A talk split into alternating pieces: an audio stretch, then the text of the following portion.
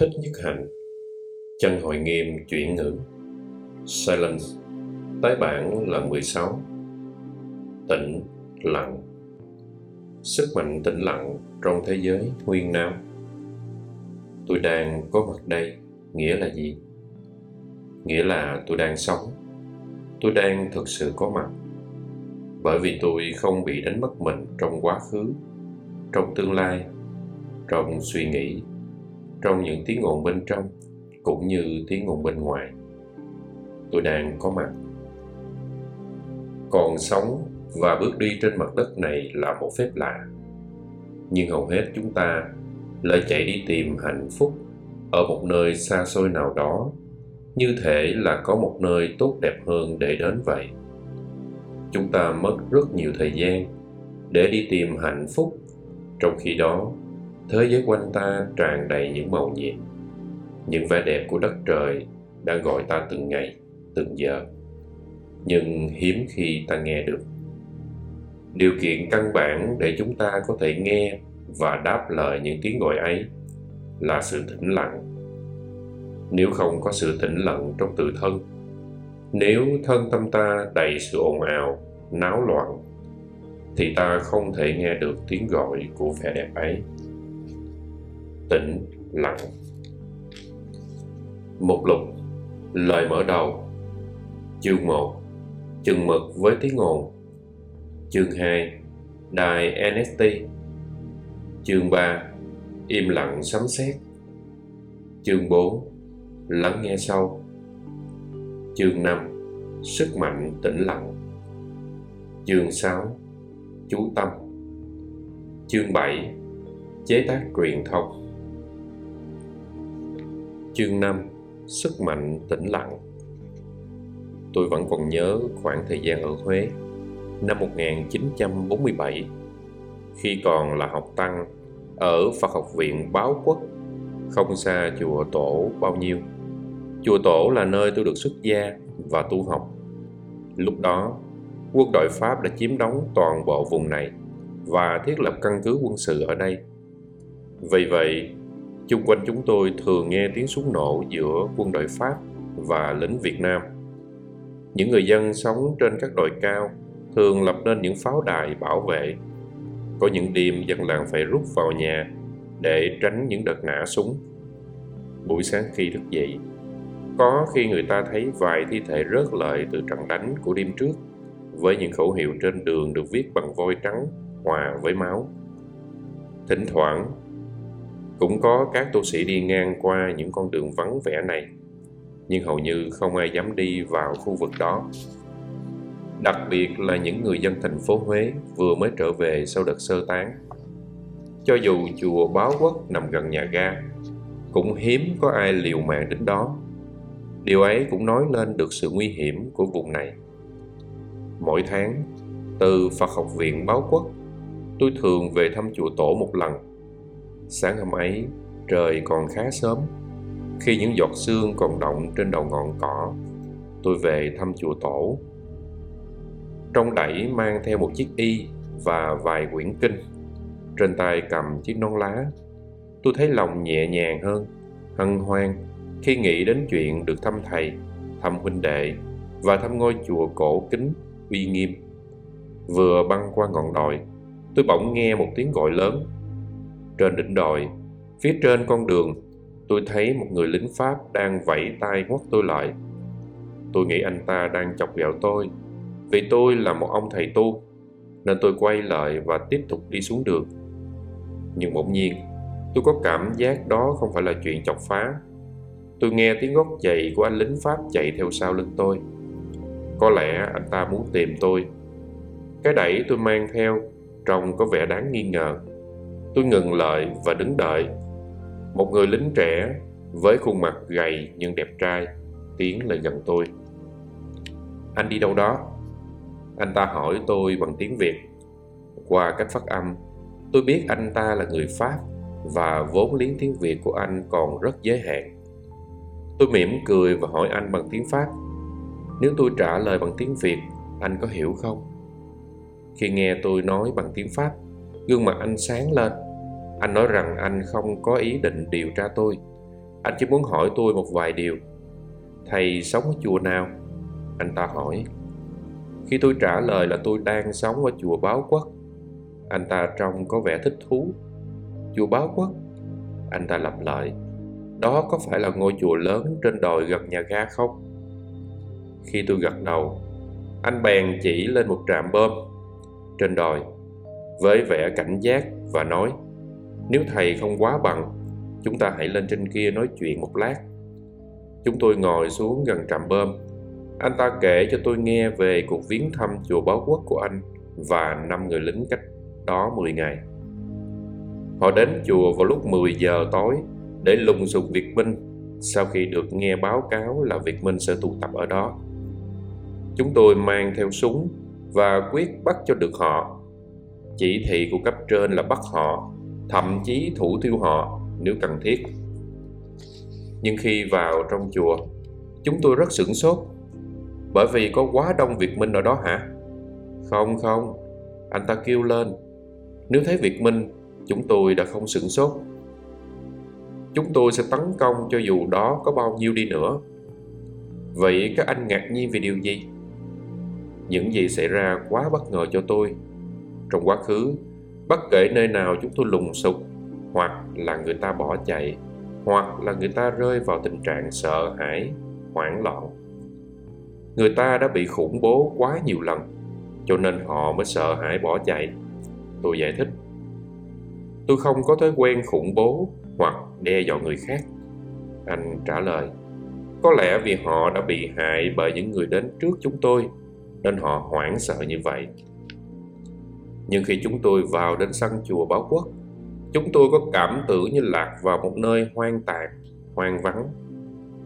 Những cái đèn dầu được vặn rất nhỏ, chúng tôi cố tình dậm chân thật mạnh trên nền sỏi. Tôi có cảm giác rằng có rất nhiều người trong chùa. Thế nhưng chúng tôi lại không nghe tiếng ai cả. Mọi thứ im lặng khủng khiếp. Tiếng la lối của những người bạn tôi làm tôi thấy khó chịu. Không ai trả lời tôi mở đèn pin lên soi vào một căn phòng mà chúng tôi nghĩ là không có ai trong đó và tôi thấy khoảng 50 60 vị tu sĩ đang ngồi thiền trong yên lặng. Đó là vì các anh đã đến đúng vào giờ ngồi thiền. Tôi gật đầu và nói Vâng, chúng tôi như đang bị một sức mạnh lạ lùng và vô hình chi phối. Anh ta nói Chúng tôi như bị giật lùi lại, chúng tôi quay lại và đi trở ra ngoài sân. Những vị tu sĩ không biết có chúng tôi đó. Họ không trả lời chúng tôi một lời nào và không tỏ ra một dấu hiệu nào cho thấy sự sợ hãi hoặc hoảng loạn. Không phải họ không biết các anh, mà họ đang chú tâm vào hơi thở của họ. Chỉ có vậy thôi. Tôi cảm thấy như bị chìm vào sự yên tĩnh của họ, anh thừa nhận. Điều đó thực sự khiến tôi phải kính phục. Chúng tôi đứng yên trong sân dưới một gốc cây lớn và đợi ở đó có lẽ khoảng nửa tiếng sau đó một hồi chuông vang lên và ngôi chùa trở lại những sinh hoạt bình thường. Một thầy cầm một cái đuốc đến mời chúng tôi vào trong, nhưng chúng tôi chỉ nói cho ông ta biết lý do tại sao chúng tôi ở đó, rồi rút lui. Kể từ ngày đó, tôi bắt đầu thay đổi quan điểm của mình về người Việt. Trong số chúng tôi có rất nhiều thanh niên trẻ. Anh ta tiếp tục. Chúng tôi rất nhớ nhà, nhớ gia đình và đất nước. Chúng tôi đã được cử sang đây để tiêu diệt Việt Minh, nhưng không biết là chúng tôi sẽ giết họ hay bị họ giết. Và không bao giờ có thể trở về quê hương với gia đình mình nữa. Nhìn thấy những người dân ở đây hết sức cực khổ để xây dựng lại cuộc đời tan hoang của họ, nhắc tôi nhớ đến những cuộc đời tan nát của những người thân của tôi ở Pháp. Cuộc sống bình an và thanh thản của các vị tu sĩ làm tôi nghĩ đến cuộc sống của toàn thể nhân loại trên trái đất này. Và tôi tự hỏi tại sao tôi lại đến đây. Mối thù hận nào giữa Việt Minh và chúng tôi khiến chúng tôi phải du hành suốt một chặng đường dài đến đây để đánh họ. Trong tôi dâng lên một sự xúc động sâu sắc. Tôi cầm tay anh ta, kể cho anh ta nghe câu chuyện về một người bạn cũ của tôi được tuyển nhập ngũ để đánh Pháp và đã giành được chiến thắng trong nhiều trận đánh. Một ngày nọ, anh bạn tôi đến chùa nơi tôi đang ở, rồi đột nhiên ôm lấy tôi và khóc hòa lên. anh kể rằng trong một cuộc tấn công khi đang trốn sau những tảng đá anh đã thấy hai người lính pháp đang ngồi nói chuyện với nhau. Anh nói khi tôi thấy gương mặt sáng láng đẹp trai và ngây thơ của những cậu bé này tôi không thể đành lòng nhã đạn được thưa thầy. Người ta có thể cho là tôi yếu đuối, nhu nhược. Họ có thể nói rằng nếu tất cả những người lính việt nam đều như tôi, thì chẳng mấy chốc cả nước sẽ thua cuộc và bị chiếm mất. Thế nhưng, lúc đó, tôi đã thương kẻ thù của mình như mẹ tôi thương tôi vậy. Tôi biết rằng cái chết của hai người lính trẻ đó sẽ làm cho mẹ của họ ở pháp đau khổ, giống như mẹ tôi đã từng đau khổ về cái chết của em trai tôi vì vậy, anh thấy đó, tôi nói với anh lính pháp rằng trái tim của người lính việt nam mang đầy tình yêu thương nhân loại. Anh lính trẻ ngồi yên lặng, chìm trong suy tư. Có lẽ giống như tôi, anh đã ý thức hơn về sự mù quáng của giết chóc, thảm họa của chiến tranh. Nỗi đau khổ của biết bao nhiêu người đang chết dần trong sự nhẫn tâm và vô lý. Mặt trời lên cao và đã đến lúc tôi phải về người lính nói cho tôi biết, tên anh là Daniel Martri 21 tuổi. Anh vừa mới học xong trung học trước khi sang Việt Nam. Anh cho tôi xem hình mẹ, em trai và em gái anh. Chúng tôi chia tay với cảm giác hai bên đều hiểu và cảm thông cho nhau. Anh ta hứa sẽ đến chùa thăm tôi vào ngày chủ nhật. Trong những tháng tiếp theo sau đó, mỗi khi có dịp, anh đến thăm tôi tôi mời anh vào thiền đường ngồi thiền với tôi. Tôi đặt cho anh pháp danh là thanh lương, có nghĩa là tinh khiết và tươi mát. Tôi dạy cho anh tiếng việt. Anh chỉ biết được vài câu, học trong quân đội. Sau vài tháng, chúng tôi có thể trao đổi với nhau một chút bằng ngôn ngữ mẹ đẻ của mình. Anh ta kể rằng, anh không còn làm những cuộc đột kích như trước đây nữa, và tôi đã chia sẻ được nỗi buồn của anh mỗi khi nhận được lá thư nào từ gia đình, anh đều đem đến cho tôi xem. Và lần nào gặp tôi, anh cũng chắp tay xá chào. Một ngày nọ, chúng tôi mời thanh lương đến ăn cơm chay tại chùa. Anh ta rất hạnh phúc nhận lời mời và hết sức ca ngợi những quả bùi ngon lành cũng như những món ăn đầy hương vị mà chúng tôi đãi. Anh khen món cháo nấm hương sư huynh tôi nấu ngon tuyệt vời và không thể tin được đó là thức ăn chay. Tôi phải giải thích cho anh cách chế biến cặn kẽ để anh tin. Có những ngày ngồi bên cạnh tháp chuông, chúng tôi cùng nhau thảo luận một cách tương đắc về những vấn đề tâm linh và văn chương. Khi tôi ca ngợi văn học pháp, mặt thành lương sáng lên đầy tự hào về văn hóa và đất nước anh. Tình bạn của chúng tôi ngày càng sâu sắc. Rồi đến một ngày khi đến thăm thanh lương cho tôi biết đơn vị của anh sẽ chuyển đến một vùng khác, và có lẽ anh sẽ sớm được trở về pháp tôi đưa anh ra đến cổng tam quan, và chúng tôi ôm tiễn biệt nhau tôi sẽ viết thư cho thầy anh nói, tôi rất mừng nếu nhận được thư của anh và sẽ hồi âm cho anh một tháng sau, tôi nhận được thư của anh báo tin là anh sẽ trở về Pháp để đi Algeria. Anh hứa khi nào đến đó sẽ viết thư cho tôi. Nhưng từ lúc đó, tôi không còn nghe tin tức gì về anh nữa. Có ai biết bây giờ Thanh Lương đang ở đâu không? Có được an toàn không? Tôi biết rằng khi tôi gặp anh vào lần cuối, anh rất bình an. Cái giây phút im lặng sâu sắc trong chùa ngày hôm ấy đã thay đổi anh anh đã mang sự sống của tất cả các loài hữu tình vào trong trái tim anh đồng thời thấy được tính chất vô nghĩa và hoại diệt của chiến tranh. Điều làm cho mọi sự trở nên có thể dừng lại hoàn toàn và mở ra một đại dương kỳ diệu hùng tráng, có công năng trị liệu mà ta gọi là sự tĩnh lặng. Để hiển lộ được bản tính chân thật, chúng ta cần phải dừng lại cuộc đối thoại nội tâm liên miên, chiếm hết tất cả không gian trong lòng ta. Chúng ta có thể bắt đầu bằng cách tắt đại phát thanh NST vài lần mỗi ngày mỗi lần một chút, để đem niềm vui vào không gian nội tâm ta. Hơi thở chánh niệm. Như chúng ta đã biết, cách dễ nhất để giải thoát chúng ta ra khỏi vòng quay suy nghĩ liên tục là thực tập hơi thở chánh niệm. Lúc nào chúng ta cũng thở, thế nhưng chúng ta lại hiếm khi để ý và thưởng thức hơi thở của mình. Hơi thở chánh niệm là một bữa tiệc để thưởng thức khi ta mang toàn bộ sự chú tâm vào suốt chiều dài của từng hơi thở, vào và hơi thở ra. Khi ta chú tâm vào trong từng hơi thở, thì cũng giống như tất cả các tế bào não và phần còn lại của cơ thể ta đang hát lên cùng một bài hát. Bằng hơi thở chánh niệm, ta đi vào bên trong. Cơ thể ta đang thở. Cơ thể ta chính là nhà của ta. Mỗi hơi thở đều có thể đưa ta trở về có thể ta đang có những nỗi buồn, cơn giận hoặc nỗi cô đơn. Khi tiếp xúc được với hơi thở vào ra, ta có thể tiếp xúc được với những cảm xúc đó mà không sợ trở thành nạn nhân của chúng. Trở về với hơi thở chánh niệm là một cách nói rằng, đừng sợ, tôi đang có mặt ở nhà đây, tôi sẽ chăm sóc những cảm thọ này.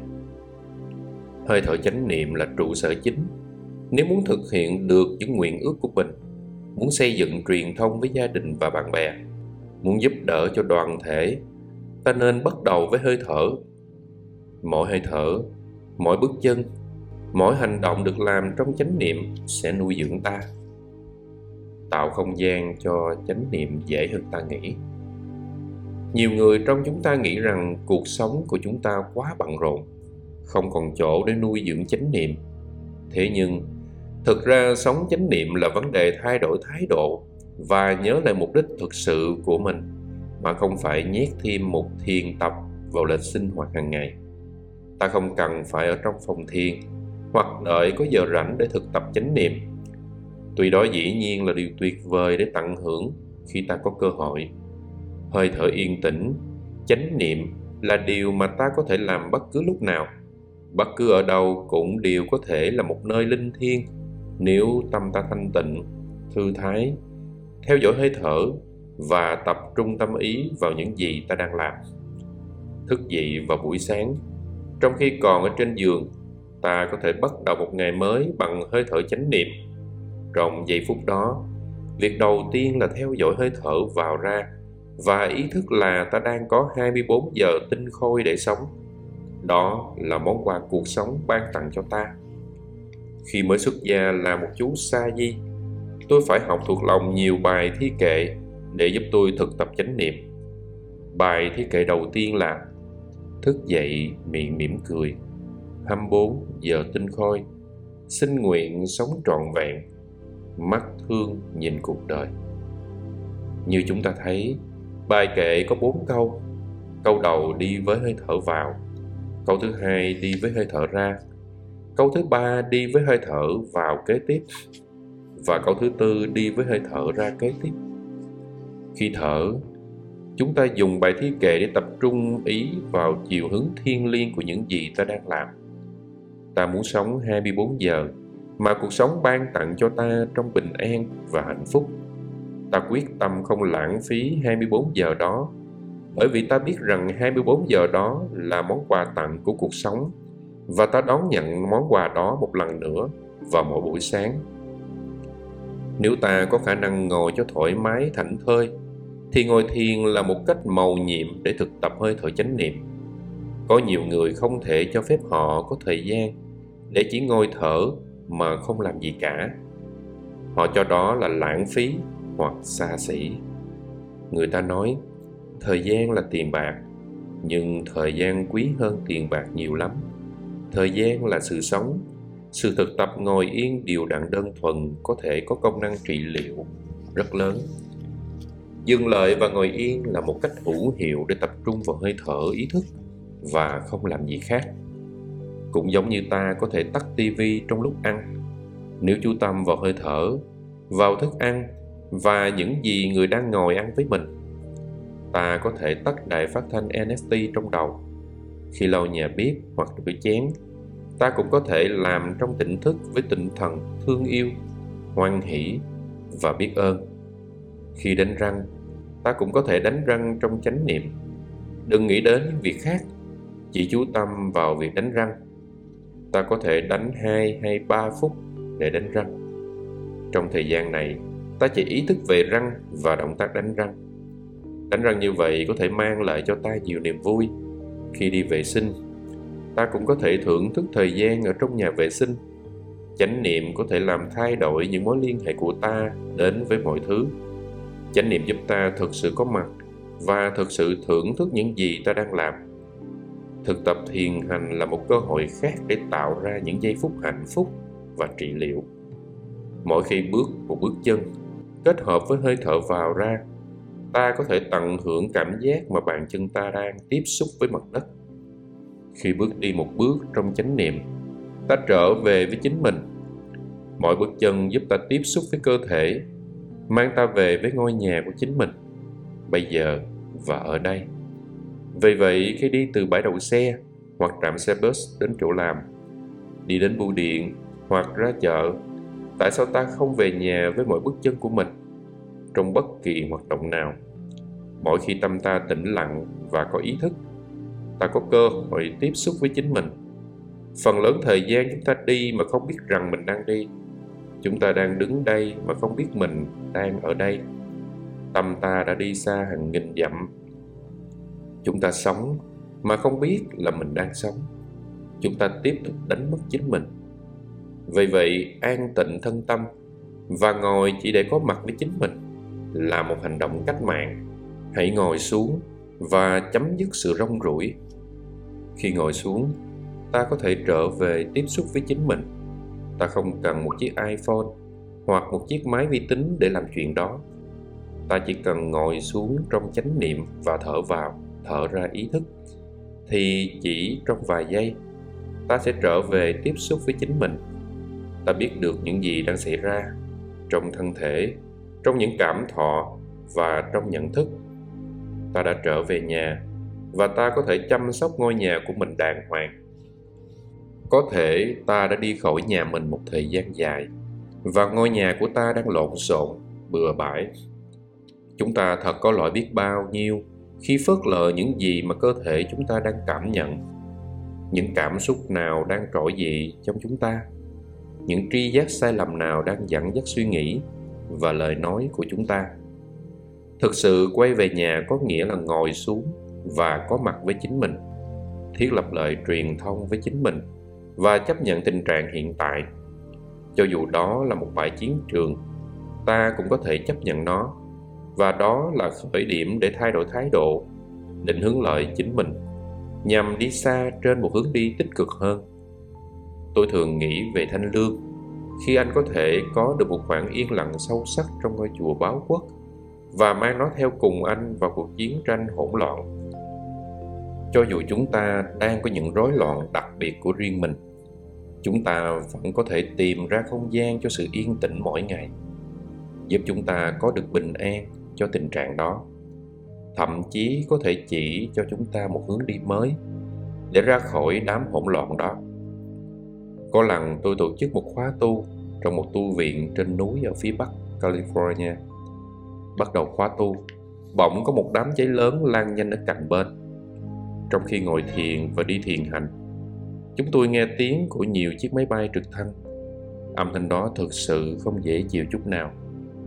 Đối với nhiều người, kể cả tôi, cho dù là người việt hay người mỹ gốc việt tiếng máy bay trực thăng đồng nghĩa với súng ống với chết chóc, với bom đạn hoặc với cả cái chết nữa. Chúng tôi đã sống qua suốt một thời kỳ chiến tranh khốc liệt. Do đó, cảm giác rất bất an khi nghe tiếng máy bay trực thăng. Và nó gợi cho chúng tôi nhớ lại cái thời kỳ bạo động đó. Cho dù có những người trong khóa tu chưa từng trải qua chiến tranh, thì cái âm thanh đó vẫn rất nặng nề và nhiễu loạn. Tuy nhiên những chiếc máy bay trực thăng vẫn ở đó, và chúng tôi cũng vậy. Vì thế, chúng tôi chọn cách thực tập lắng nghe tiếng máy bay trực thăng bằng chánh niệm. Nghe một âm thanh dễ chịu như tiếng chuông, người ta sẽ muốn đặt sự chú tâm vào đó. Chú tâm vào một âm thanh dễ chịu, thật dễ dàng để cảm thấy hạnh phúc và có mặt. Giờ đây, chúng tôi phải học cách chú tâm tích cực với tiếng máy bay trực thăng bằng chánh niệm chúng tôi có khả năng nhắc nhở bản thân rằng đây không phải là máy bay trực thăng thời chiến tranh. Máy bay trực thăng này đang giúp dập tắt những đám cháy. Với ý thức đó, chúng tôi có thể chuyển hóa một cảm giác không dễ chịu thành cảm giác biết ơn và cảm kích. Vì tiếng máy bay trực thăng đến đều đặn mỗi vài phút. Nếu không thực tập chánh niệm theo cách đó, chúng tôi sẽ rất mỏi mệt vì vậy, mỗi người trong số khoảng 600 người tham dự khóa tu đã thực tập thở vào và thở ra với tiếng máy bay trực thăng. Chúng tôi đọc thầm bài kệ, nghe chuông, được sửa đổi lời để phù hợp với hoàn cảnh đó. Lắng lòng nghe, lắng lòng nghe. Tiếng máy bay trực thăng đưa tôi về với giây phút hiện tại. Và chúng tôi đã sống với nhau rất vui trong những ngày đó chúng tôi đã biến tiếng máy bay trực thăng thành một thứ hữu ích 5 phút cho sự sống nếu bạn chỉ mới bắt đầu thực tập thì hãy cố gắng dành 5 phút mỗi ngày để đi bộ trong im lặng và chánh niệm. Nếu ở một mình, bạn có thể làm việc chậm lợi, càng chậm càng tốt. Bạn sẽ thấy rất hay nếu bắt đầu bằng việc đi thật chậm. Bước một bước, bạn thở vào. Bước thêm một bước, bạn thở ra. Khi thở vào, bạn bước một bước và bạn phải dừng lại mọi suy nghĩ để hoàn toàn tập trung tâm ý vào bước chân cũng như hơi thở. Nếu bạn không dừng lại được những suy nghĩ thì hãy đứng lại thở vào thở ra cho đến khi bạn hoàn toàn dừng lại được những suy nghĩ bạn sẽ cảm nhận được điều đó. Trong trạng thái chánh niệm có một cái gì đó sẽ thực sự làm thay đổi thân tâm bạn nếu bạn thành công khi đi được một bước như vậy, thì bạn sẽ biết cách để đi tiếp bước thứ hai. Bạn hãy bắt đầu trong 5 phút thôi, nhưng sau đó có thể bạn sẽ rất thích thú để làm tiếp vài lần như vậy trong ngày. Bây giờ người ta quá bận rộn. Chúng ta luôn luôn bị đẩy ra khỏi giây phút hiện tại. Chúng ta không có cơ hội để thực sự sống đời sống của chúng ta. Chánh niệm giúp ta có thể nhận diện được điều đó đó đã là giác ngộ rồi. Vì thế, chúng ta bắt đầu từ sự giác ngộ, tỉnh giác này. Chúng ta thực sự muốn sống cuộc sống của chính mình. Chúng ta thực sự muốn dừng lại mà không bị đẩy ra khỏi cuộc sống. Và với sự thực tập hơi thở chánh niệm, ngồi thiền và đi thiền, ngay cả trong khi đánh răng, chúng ta cũng có thể dừng lại. Sự thực tập dừng lại có thể được thực hiện bất kỳ lúc nào trong ngày kể cả lúc chúng ta đang lái xe, buông bỏ, ta sẽ đạt được tự do. Với tự do đó, với sự buông bỏ đó, sự trị liệu có thể xảy ra, sự sống trở thành có thật. Và niềm vui là điều mà chúng ta có thể đạt được. Ngày nay, người ta thường nói về cân bằng giữa công việc và cuộc sống. Người ta có khuynh hướng nghĩ rằng công việc và cuộc sống là hai thứ tách biệt nhau. Thế nhưng đó không phải là cách nghĩ đúng. Sau khi lái xe đến chỗ làm và đậu xe xong, bạn có thể lựa chọn giữa cách đi thiền hành trong chánh niệm vui tươi hay là đi một cách hối hả, gấp gáp vào văn phòng. Dù sao đi nữa, bạn cũng phải đi qua quãng đường đó. Nếu bạn biết cách để đi, biết cách có mặt đó cho mình, thì quãng đường từ bãi đậu xe đến văn phòng có thể mang lại cho bạn nhiều niềm vui và hạnh phúc bạn có thể buông bỏ những căng thẳng trong thân và tiếp xúc với những màu nhiệm của cuộc sống với từng bước chân của bạn khi đi trong chánh niệm bạn để 100% con người mình trong khi đi. Bạn có ý thức trong từng bước chân của mình. Chính bạn là người đang đi một cách có ý thức, chứ không phải là những tập khí đang đẩy bạn đi. Bạn lấy lại chủ quyền của mình. Bạn là vua hay hoàng hậu đang quyết định. Bạn bước đi vì bạn có chủ quyền trong khi đi, và bạn có tự do trong mỗi bước chân. Bạn chú tâm bước từng bước chân, và mỗi bước chân trong chánh niệm mang bạn về tiếp xúc với những màu nhiệm của cuộc sống đang có mặt bây giờ và ở đây. Đi như vậy, bạn để toàn bộ thân và tâm trong mọi bước chân. Đó là lý do tại sao khi đi, bạn không suy nghĩ. Nếu bạn suy nghĩ thì những ý nghĩa ấy sẽ lấp mất buổi thiền hành của bạn. Bạn không nói chuyện, bởi vì nói chuyện cũng lấy đi mất những bước chân chánh niệm của bạn. Bước đi như vậy là một niềm vui. Khi niệm và định có mặt sống động trong bạn bạn hoàn toàn là chính mình. Bạn đi như bụt đi, không có chánh niệm, bạn có thể nghĩ rằng đi là một việc chán phèo hoặc bị bắt buộc. Còn với chánh niệm bạn thấy bước đi chính là sự sống. Tương tự, khi rửa chén sau mỗi bữa ăn, cách bạn rửa chén sẽ quyết định đó là một công việc chán ngán, buồn tẻ, hay là một giây phút hạnh phúc của đời sống thật sự. Có một cách rửa chén giúp bạn thưởng thức mỗi giây phút. Khi bạn lau nhà hay nấu ăn sáng, nếu bạn biết làm trong chánh niệm thì đó là sự sống, chứ không phải là công việc những người tách rời cuộc sống và công việc không thực sự sống trong phần lớn cuộc đời họ. Không phải chỉ có khi chơi, khi thiền tập, ta mới có niềm vui. Không gian hay chánh niệm, chúng ta phải tìm cách mang những yếu tố chánh niệm, không gian và niềm vui vào tất cả mọi sinh hoạt hàng ngày của ta. Nếu chúng ta mang chánh niệm vào mỗi sinh hoạt hàng ngày 5 phút một lần, thì sự chia rẽ tưởng tượng của chúng ta giữa công việc và cuộc sống sẽ biến mất. Và mỗi sinh hoạt trong ngày của chúng ta là thời gian cho chính mình. Thực tập thiền hành. Người ta nói rằng phép lạ là đi trên không trung, đi trên mặt nước hoặc trên than hồng. Nhưng đối với tôi, bước đi bình an trên mặt đất đã là một phép lạ. Chính đất mẹ là một phép lạ. Bước từng bước chân tỉnh thức trên hành tinh xinh đẹp này có thể mang lại cho ta sự trị liệu và hạnh phúc. Thiền hành là một cách tuyệt vời để quay về với giây phút hiện tại và quay về với cuộc sống. Khi thực tập thiền hành, hãy ý thức hoàn toàn vào bản thân, vào bàn chân, vào mặt đất và sự tiếp xúc giữa bàn chân và mặt đất. Hãy để hơi thở tự nhiên và kết hợp bước chân với hơi thở. Bước vài bước với hơi thở vào và vài bước với hơi thở ra. Hơi thở ra có khuynh hướng hơi dài hơn. Vì vậy, bạn cần nhiều bước chân hơn. Khi có thời gian và nơi chốn thích hợp, có lẽ là nơi nào không quá đông người, bạn có thể thực tập đi thiền hành chậm, bước một bước cho hơi thở vào và một bước khác cho hơi thở ra. Điều này đặc biệt giúp cho ta trị liệu với mọi hơi thở vào ra, bạn nói thầm vào ra, hoặc đã về, đã tới. Với mỗi bước chân, bạn sẽ quay về với ngôi nhà đích thực của mình, là giây phút hiện tại. Nếu bạn cảm thấy lạc lõng, hay đang trong một tình trạng trao đảo, hoặc cho dù bạn cảm thấy hơi lười biếng, thì cũng đừng quá lo lắng bạn không cần phải cố gắng để thực tập hơi thở, chánh niệm. Ngồi thiền hay đi thiền, thở thôi là đủ rồi. Ngồi thôi là đủ rồi. Đi thôi là đủ rồi. Bạn hãy để mình trở thành một với hành động. Mình là đi. Tôi nhớ một ngày, năm 2003 tôi đang ở Hàn Quốc để hướng dẫn một buổi đi thiền hành qua những con đường ở Seoul có rất nhiều người đến để tham gia vào buổi đi bộ đó.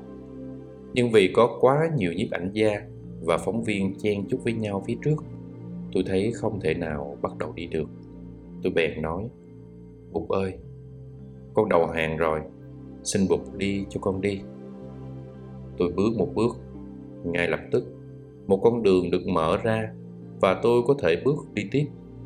Sau kinh nghiệm này, tôi đã viết bài kệ dưới đây mà đến bây giờ tôi vẫn còn dùng để thực tập thiền hành. Có thể nó cũng sẽ giúp ích được cho bạn. Để bụt thở, để bụt đi. Con khỏi thở, con khỏi đi. Bụt là thở bụt là đi. Con là thở, con là đi. Chỉ có thở, chỉ có đi. Không người thở không người đi.